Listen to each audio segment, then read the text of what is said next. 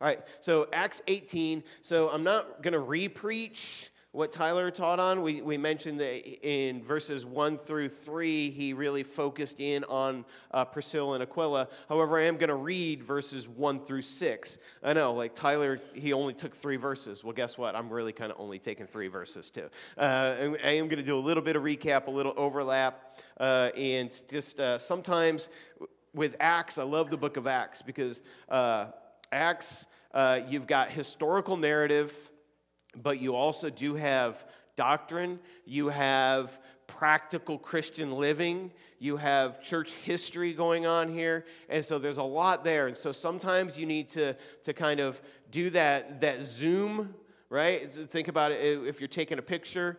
Everybody's a photographer now that we've got smartphones, right? And so sometimes we do that zoom shot like Tyler did last week with Priscilla and Aquila, but then sometimes we need to back off and do the panorama and make sure we're getting the big picture throughout history also. And so that's kind of what we're doing is we're gonna take and zoom out, but then we're going to zoom back in again. So we're going to do multiple shots here with this. So Acts 18, verses 1 through 6. It says, after these things, he left Athens, and he went to Corinth, and he found a Jew named Aquila, a native to Pontus, having recently come from Italy with his wife Priscilla, because Claudius had commanded all the Jews to leave Rome. He came to them, and because he was of the same trade, he stayed with them, and they were working for by trade they were tent makers. And he was reasoning in the synagogues every Sabbath and trying to persuade Jews and Greeks. But when Silas and Timothy came from Macedonia, Paul began devoting himself completely to the word, solemnly testifying to the Jews that Jesus was the Christ. But when they resisted and blasphemed, he shook off his garment and said to them, your blood be on your own heads. I am clean. For now on, I will go to the Gentiles. So what I want to talk about is all things for the sake of the gospel. This was really Paul's theme. This was the theme of all of his missionary journeys. This is Paul's life is for the sake of the gospel. And one thing I want to talk about as we will double back just a little bit overlapping into verses 1 and 3 is I want to talk about his good work ethic. So last week Tyler shared how Paul moved from Athens to Corinth. We were introduced to Priscilla and Aquila. We were also made aware of Paul's trade being a tent maker. Paul was brought up to, think about back now in the history, Paul was brought up to be what was Paul brought up to be? His whole upbringing, from birth. Sammy, a Pharisee. He was born for this. He was of the perfect heritage. He was, his parents, as an infant, his parents held him to every letter of the law to be the Pharisee of Pharisees. He was trained by the most noted Pharisee. I believe it was Gamaliel. I have a hard time with names, but Gamaliel. So the prominent teacher, right? He had everything. He held to the law perfectly. If anybody could be saved by their works, by holding to the law, by holding to what the Jewish tradition said you hold to, it would have been Paul. And so this was his whole grooming, his whole upbringing. And yet, he also has a trade, a physical trade as a tent maker. And this was actually common in the Jewish customs of those days, that you would not just rely on an inheritance or on being a predominant religious leader, but that you would have a good work ethic and a good trade. And actually, Rabbi Judah said, and Rabbi Judah was one of the prominent rabbis back in those time frame, he said, he that teaches not his son a trade is as if he taught him to be a thief. And so that was the teaching even in the rabbinical system, is that if you're not teaching your children a trade, if you're not teaching them how to actually be able to work and make a living, you're really training them to be a thief. And it doesn't necessarily mean that you're teaching them to go out and be like a pickpocket or steal stuff from the market, which it could lead to that, but you're teaching them to mooch. You guys know that word, right? That used to be big when I was, you mooch off of people, right? And so you're going around and you're really just depending on other people's graces. And honestly, if you look around today, there are a lot of people in the, quote, ministry, pastors, evangelists, that are simply using religion to mooch off of people.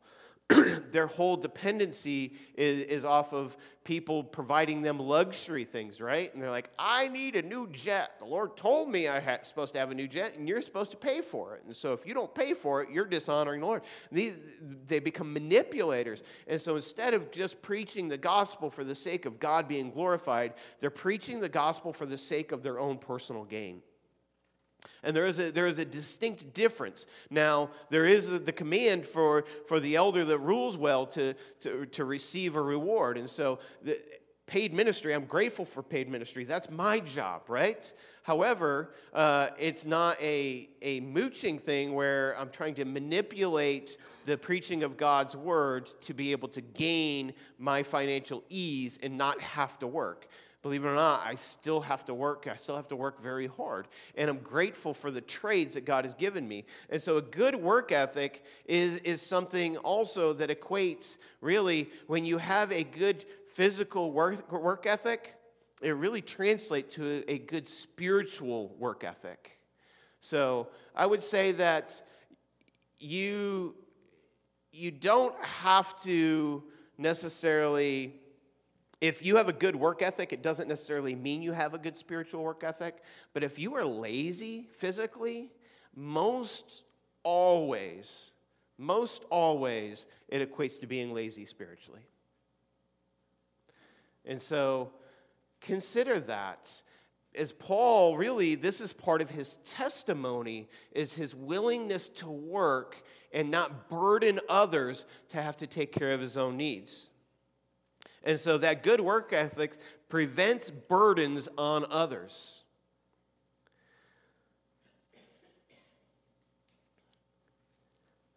There is a world of career options out there for you guys. There is a wide array. I mean, it just continues to grow, right? Having depth on the bench and learning how to do different things will profit you in life, and a good work ethic will speak volumes to your character and aid you in your ministries. A good work ethic will speak volumes to your character and aid you in ministry. Sometimes you'll need to do work that you don't want to do. Do that work well and rejoice over the fact that this is the Lord's provision for you and is also enabling you to proclaim Christ, because your actions will back up your words. I was in full-time ministry. I left that ministry. God removed me from that ministry, I needed to be retrained, not retrained. I needed to be trained for ministry. And it was hard to leave ministry, from going from being called a pastor to now going back into the construction world. I went back into the construction world, and it was, I can't remember, I should have figured out the math. It probably took about 7 or 8 years of working construction before I was actually back in full-time ministry. I was able to go into part-time ministry for a while. And really, I'll tell you, my heart was not in construction. My heart was in ministry. My heart was in here, working with the youth group, preaching God's word, investing in your lives, desiring to see you look more like Christ, trying to help you as you walk through life as Christians. This is where my passion is. This is where my heart is. I hope that you guys understand and know, and even if you don't, too bad, I love you, and I want you to look like Christ. And so I'm willing to be the bad guy and have you not like me so much at times so that you would look more like Christ. And the sweet thing is when we walk through the valleys, we get to rejoice on the mountaintop. But my heart wasn't in construction. And so I had to get up every morning. And I had an amazing boss that knew my pursuit was ministry. I had to get up, and I had the purpose in my heart to be the best employee at construction I could be. Why? Because that's what was right. It wasn't right for me to be begrudging my job, and by God's grace, I didn't. God brought me to a point where I was content that if I did construction all of my life and was only able to volunteer in youth ministry, that's what I was willing to do. And I was content with that. It doesn't mean I didn't have a goal beyond that, but that was where God had to bring my heart to, was contentment. Again, it wasn't begrudging of construction. I'm so grateful for the construction experience. And I'm so grateful for a boss that allowed me to work construction and also gave me the time to study and prepare for ministry and to train for ministry. You don't find that everywhere. But I had to be a good employee. And I had to be passionate. I had to learn new things. Even when I knew I was going into ministry, there was a light at the end of the tunnel, and this was the date. I had to work, and I had to continue to learn new things. And I had to not let my mind drift off to what I wanted to do, and I needed to focus on finding great joy in doing this thing that God provided me as an avenue to get to this other goal. And so please understand and know that sometimes you have to do what you don't want to do to get to where you need to go. And even if you never get to do what you want to do, don't fail to honor God in the process of doing that. And it's not an eternal failure. What are some of the things you want to do? Anybody in here want to be a nurse? Because that was kind of a big thing. Okay, one nurse. How about a veterinarian? Okay, one veterinarian. Man, I'm missing the mark big time. How about chefs? Anybody want to be a chef? Oh, all right. Now we got our foodies. How about artists? Anybody want to be an artist? How about a YouTuber? A professional gamer. Okay. How about an engineer? Jackson, how many careers are you going to have, dude? Teacher. Kind of, it's on the table, right? I'm not asking you to make a career choice right now and lock it in. Who wants to be a missionary? Who wants to be a pastor? Hopefully this is men that are raising their hands. You can't be a pastor. We'll talk later. Okay, so missionaries, preachers, musicians. All right, there we go. We need somebody who were like, pick mine, pick mine. All right, what did I miss? What did I miss? Go ahead. Got to go quick, though. Judah? Wedding planner? Jackson, you've already got 3 careers. Put your hand down. Surveyor. Okay, a surveyor. That's good. Yes. A midwife? A photographer? How about a carpenter? Anybody want to be construction? All right, good. You're going to take over the family business, aren't you? Nice. What else? A florist. Oh, yeah. Computer programmer. That's a good career. Nutritionist. All right. You can start with me. I need some. Astrophysicist. All right. A rocket surgeon. What's that? UFC fighter. All right, let's go. You want to get me in the cage someday, don't you? When I'm in a wheelchair. Yeah. All right, cool. All right, so here's the deal is if you never accomplish that goal, but you sought to honor God in the process, The world may see it as a failure. You may even see it as a failure. But it is eternal success. So don't forget to honor God in the process. Don't fail to honor God in the process. That's the only thing that's eternal, is what you honor God in. And so what the world calls a failure, God doesn't necessarily call a failure. So don't be judged by the world's eyes in those things, okay? It gives, your work ethic gives testimony to your faith. Second Thessalonians 3, 6 through 13 says, "Now we commend you, brethren." You know what? Let's get you moving your Bible. Somebody open up to that. Second Thessalonians 3. Actually, let's do a sword drill. Close your Bibles. Hold them up. It's been a while. Got to get you guys moving. Some of you are nodding off. All right. No fingers in there because I already gave you the reference. So, okay. Make sure there's no fingers in there. Okay, sword drill. All right, if you're using a device, yeah, bird dogging you. I've got some Bibles over there. All right, so 2 Thessalonians 3, 6 through 13, go. When you get it, stand up.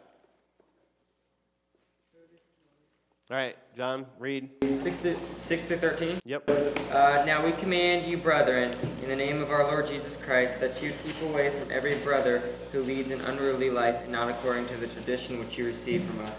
For you yourselves know how you ought to follow our example, because we do not act in an undisciplined manner among you.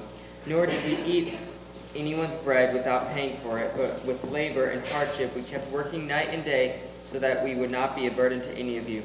Not because we do not have the right to this, but in order to offer ourselves as a model for you, so that you would follow our example. For even when we were with you, we used to give you this order: if anyone is not willing to work, then he is not to eat either. For we hear that some among you are leading an undiscipled life, doing no work at all, but acting like busybodies. Now such a person we command and exhort in the Lord Jesus Christ to work in quite fashion and eat their own bread. But as for you, brethren, do not grow weary of doing good. So he's addressing the fact that they, as apostles, actually could have received an offering. That would have been appropriate for them to receive an offering to provide for their meals. However, they did not do that to set an example to others, and they worked themselves and labored. And he was chastising those, and he calls those that are lazy, undisciplined, and unruly.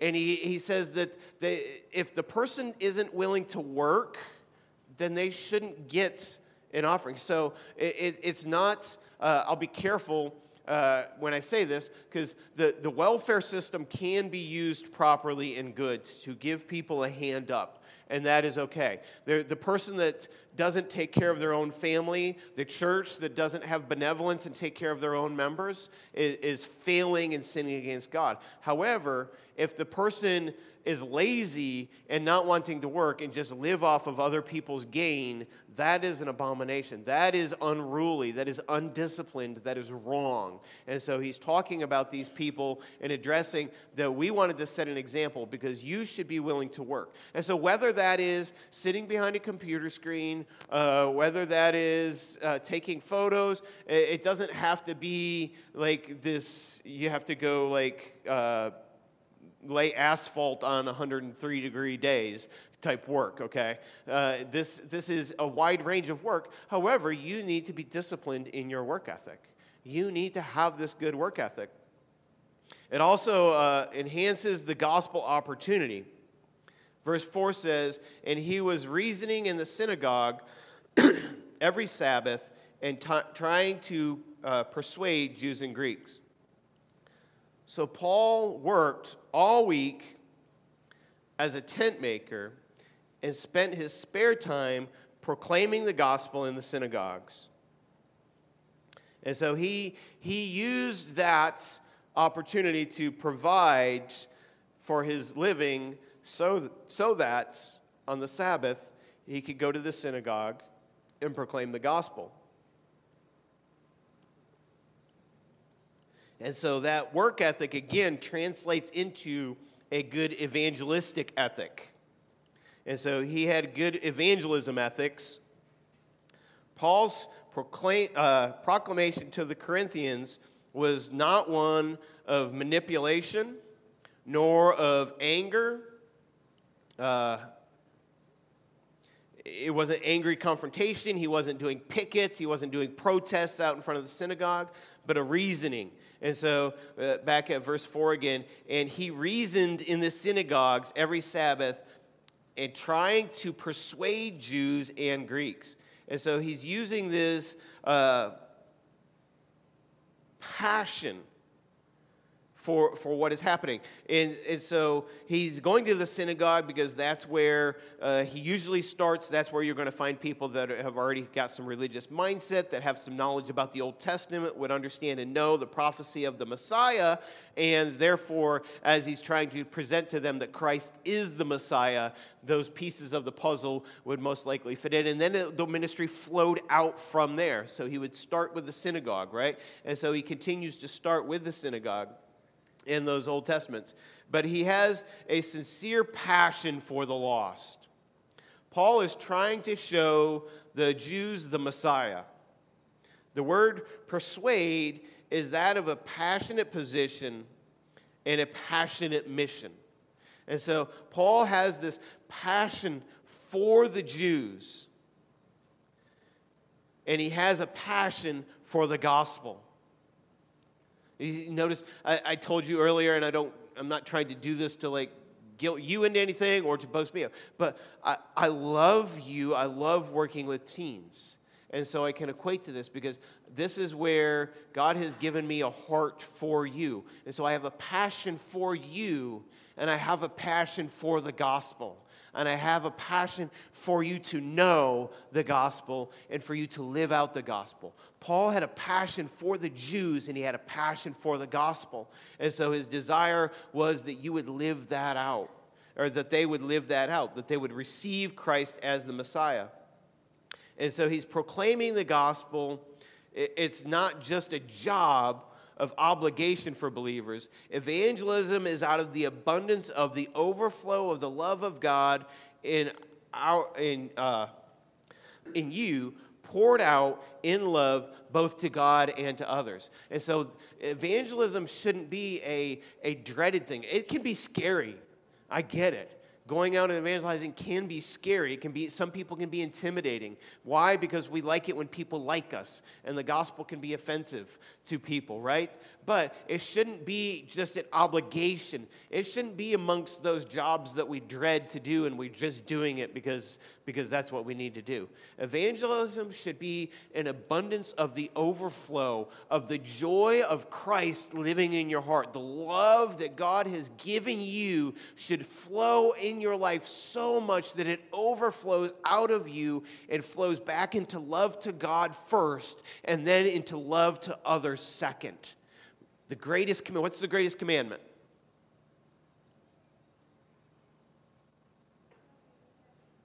That's the second. The second is like the greatest. Love the Lord your God with all your heart, all your soul, all your mind, all your strength. And the second is like unto it, love your neighbor as yourself. It doesn't say love you. Do you understand that you are the greatest competition to God in your life? Is because why? We naturally love ourselves. That's why.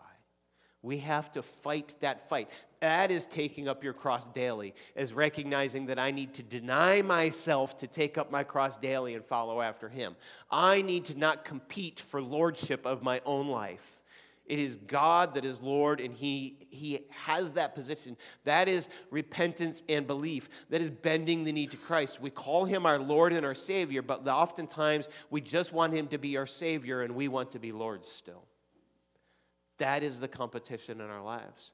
And so Paul is doing this out of a passion. It has to be a passion. It's not for personal gain. He doesn't really like the idea of being beat, stoned, dragged outside the city, left for dead, locked up in prison, whipped 40 times plus one, almost to death. That's not fun. He's not doing it for the kicks. He's not doing it because this is what he always dreamed of being. He dreamed of being a Pharisee, the Pharisee of Pharisees. And oftentimes that came with arrogance and pride and fame. And this is not this. He is a vagabond. He is making tents in the streets. And he is going in the synagogue. And he's being despised and rejected by men. He's having to flee by night. He's having to depend on others. This isn't the dream life. But this is the life of a believer. And that may not be what God calls you to, but are you willing to do that if it is? Are you willing to forsake everything for the sake of the gospel? Are you willing to give up your career goals? Some of you lit up when you got to share what it is you want to do. Are you willing to give that up for the sake of the gospel? Are you willing to give up the idea of having 11 kids so you can have your own soccer team? For the sake of the gospel.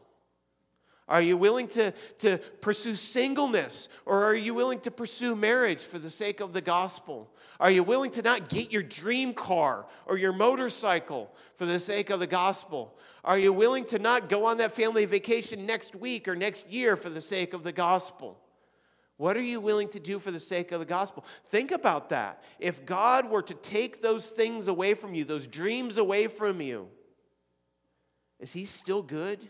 Is he still God? He is. And if you think he isn't, then you need to examine your heart. Because sometimes it's easy when you grow up in a Christian home, when you grow up in a church, to say God is good when everything is going your way. But when God takes a loved one out of your life, is he still good? Is he still God? He is. Think about those things. What makes you, is it a quid pro quo? God, I'll love you if you do this for me. Then you don't understand your standing before God. You deserve nothing except his wrath poured out on you for eternity. He owes you nothing. Everything you have, life and breath, is God's good grace on you. Whether you're a believer or an unbeliever, right now, you are living in God's good grace. And so that is what needs to bring you so much joy, so much excitement. So that needs to be the heartbeat of your life, so much that it overflows out of you in love back to God and in love to other people. And that is demonstrated in your work ethic, that is demonstrated in your school ethic, in your home ethic, in your home life, in how you behave here at church. That is demonstrated in the outflow of the gospel as it is lived out by you in your actions and proclaimed by you with your mouth. And that's what Paul is doing. He is living it out in his actions, and he is proclaiming it with his mouth. He is not a hypocrite in this case. This also means tough love. Some people believe, live and let live. You do you and I'll do me. And this creates temporary peace on earth. This makes it so we can get along as coworkers, or we can get along as friends, or as people, or as family, right? But that's not it. That's the easy way out. It's easy to agree to disagree. And professing Christians can walk in such a way that creates harm, where you actually see churches now that are supporting the LGBTQ plus 3, whatever it is now, right?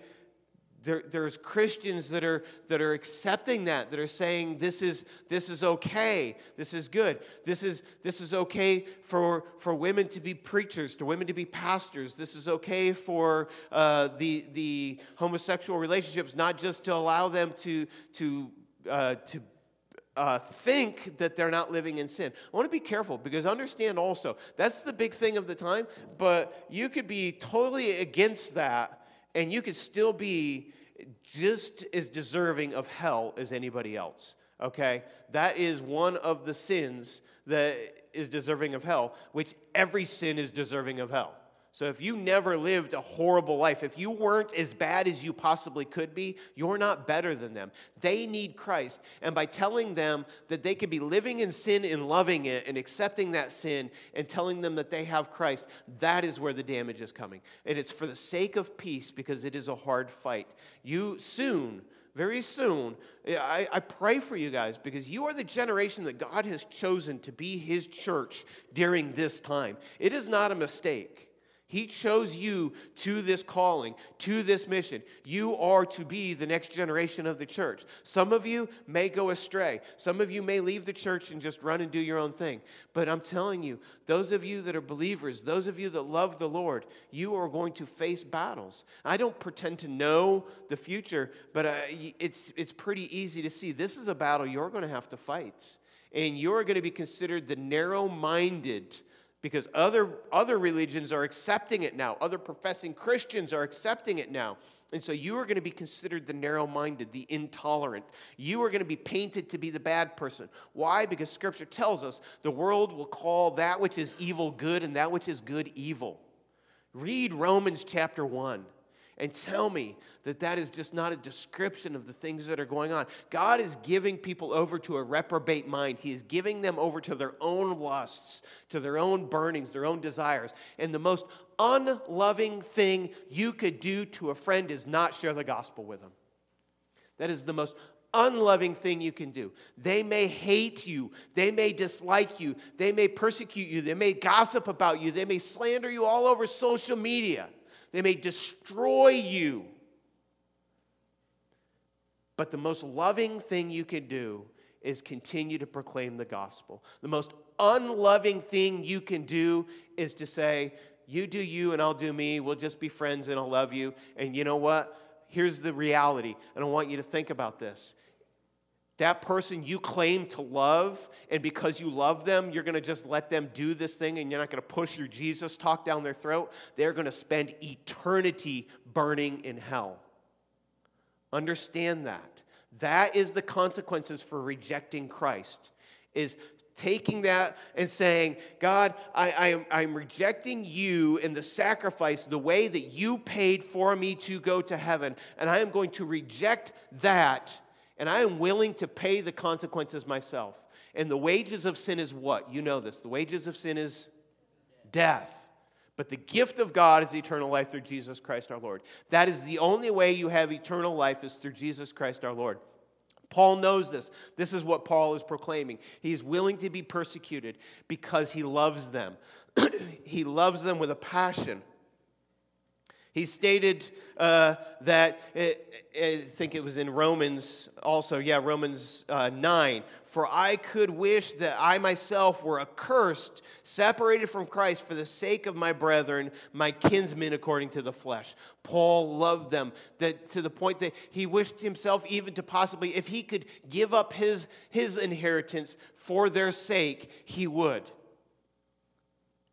But he can't, because they need to bend the knee to Christ. The most loving thing you can do is be willing to be hated by the people that you're trying to help. When I was an EMT, I had a guy that was cut a temporal artery. That's in the side of the forehead. The temporal artery was cut on him, and it was bleeding. He was bleeding out, and he needed emergency surgery, but the surgery he needed to be done by a higher trauma, a trauma level 1 hospital, which was about 2 hours away.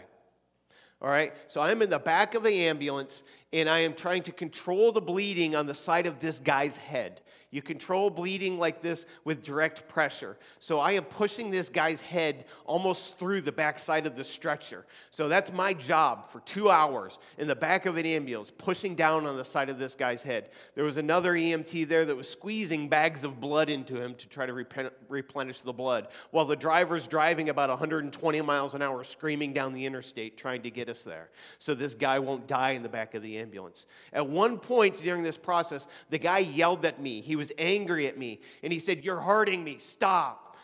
Did I stop? No. Why? Because I knew that pain was temporary. That discomfort was temporary, and I was saving his life.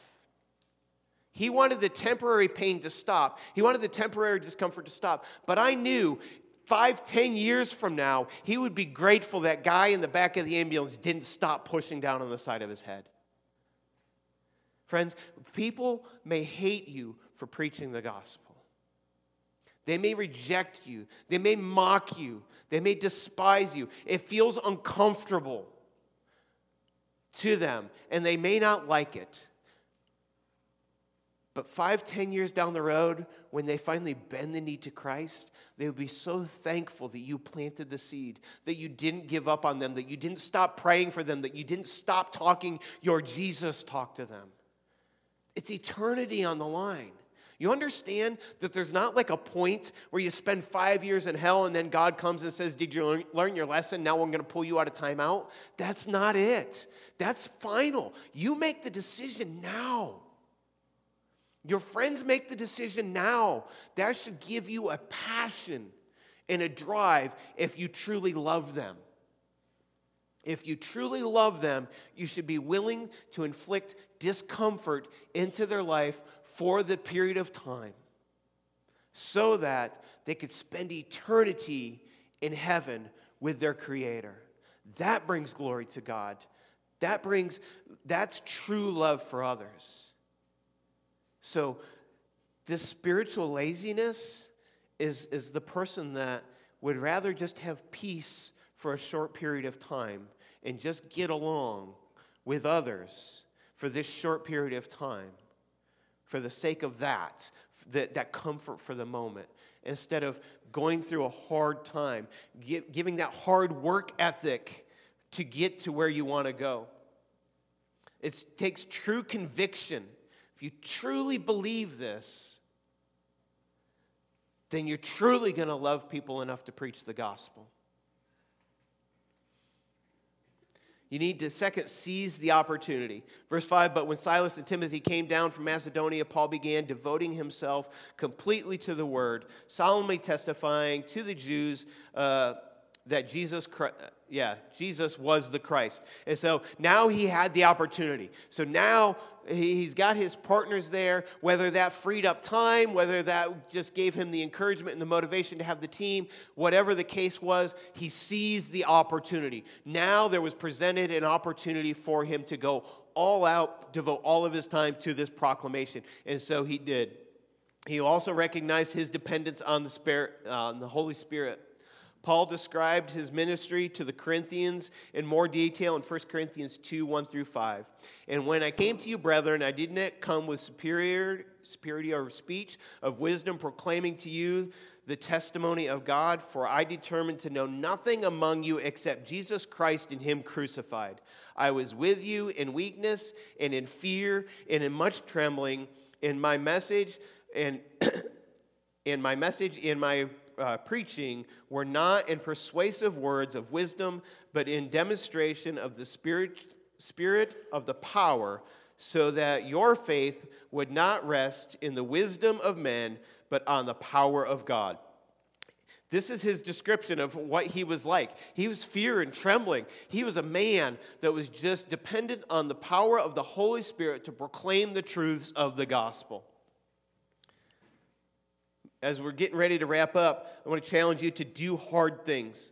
It says, but when they had resisted and blasphemed, he shook off the garment and said to them, your blood be on your head. I am clean. From now on, I will go to the Gentiles. The Jews resisted to the point of blaspheming. Understand this. A lot of people will say there is a God. A lot of people will say there is a divine creator. A lot of people say there is a higher power. But if you reject Jesus Christ, you are rejecting God, because Jesus Christ is God's provision of the gospel. Jesus Christ is God, and Jesus Christ is the means in which God has chosen to save people. John 14:6 says, Jesus said, I am the way, the truth, and the life. No one comes to the Father but through me. 1 Timothy 2:5 says, for there is one God and one mediator between God and man, and that is Jesus Christ. But there also comes a point when the gospel is rejected so bad that you stop doing that. Matthew 7:6 talks it about like throwing pearls among swine. You don't just continue to cast it down to be trampled. When there comes a point where people reject to that harshness, that you turn them over to that, but not giving up on them. It is turning over. He's shaking off his garment. Christ commanded the apostles when he was sending them out in Matthew 10, if somebody rejects it, you shake the dust off your sandals and leave. And that is a sign to them. That's a symbol to them and saying, I am shaking you off. This is unclean. And that in and of itself should be sending a message to them to say, that's heavy. That's big. He's not just trying to debate me, right? Because when you start getting into useless debates and wrangling about words, and it's obvious that people don't want to hear the gospel and that it's not penetrating, you need to shake off the dust, but it doesn't mean you give up on them, all right? It means that you don't continue to cast that as tools, as weapons. When we taught our apologetics, I had a young man that came to me and asked for my material for the skits. When we were doing the skits and arguing against Christianity, pretending to be college professors that weren't Christians and arguing, he wanted that material. I knew that kid was an unbeliever, and I knew he wanted to use that material to argue against Christians to try to embarrass them later on in life, and I didn't give him that material. So sometimes you can be laying things and just people are into stimulating conversations and intellectual arguments. And that's when you just need to realize, okay, I'm casting pearls among swine. I need to walk away, but I need to pray and I need to continue to bring it back. Here's the thing. When you get in those big debates, bring it back to the gospel. All right, so the gospel is love. I need to wrap things up. I didn't get through everything I wanted to get through. But I want to just close this with Matthew 16:24-27. Then Jesus said to his disciples, if anyone wishes to come after me, he must deny himself, take up his cross, and follow me. For whoever wishes to save his life will lose it. But whoever loses his life for my sake will find it. For what will it profit a man if he gains the whole world and forfeits his soul? Or what will a man give in exchange for his soul? For the Son of Man is going to come in the glory of his Father, for his angels, Father with his angels, and will then repay every man according to his deeds. Are you living for now, or are you living for eternity? What will it profit you if you gain the whole world, if you get everything you hoped and dreamed and desired of, but you lose your soul? It will profit you regrets and anguish for eternity. That's what it'll profit you. Hell is not the place where you get to do all the cool things you want to do, and it's like a big party and the devil's in charge. No, that's not it. Hell is God's wrath poured out on you for eternity. Think about that. When you're thinking about your choices, your decisions, your day-to-day conversations, your day-to-day relationships, think about those things. What will it profit you if you gain the whole world and lose your soul? You're in the world. You need to have jobs. You need to do these things. You need to eat. You need to have food. You need to have money. But use those things to bring glory and honor to God, to further the gospel, because that's what we're truly called for. That is God's will for everyone. You want to know what God's will for your life is? To glorify him and enjoy him forever. That's the chief end of man. That's God's will for your life. Let's pray. God, I thank you for your word. I thank you for this day. Just pray that you would help us, Lord. We know we are weak. Father, I pray that you would forgive us for our failures, that you would grant us the strength to see that we can live in the light of your forgiveness, that we wouldn't allow our failures to be something that would hinder us from now moving on and doing what's right. Lord, we know that we need you, and so we pray that you would help us to just be dependent on you, to call on you, to be passionate about you, to love you to the point of it overflowing from our lives in an abundance of love for others. I ask these things in Christ's name. Amen.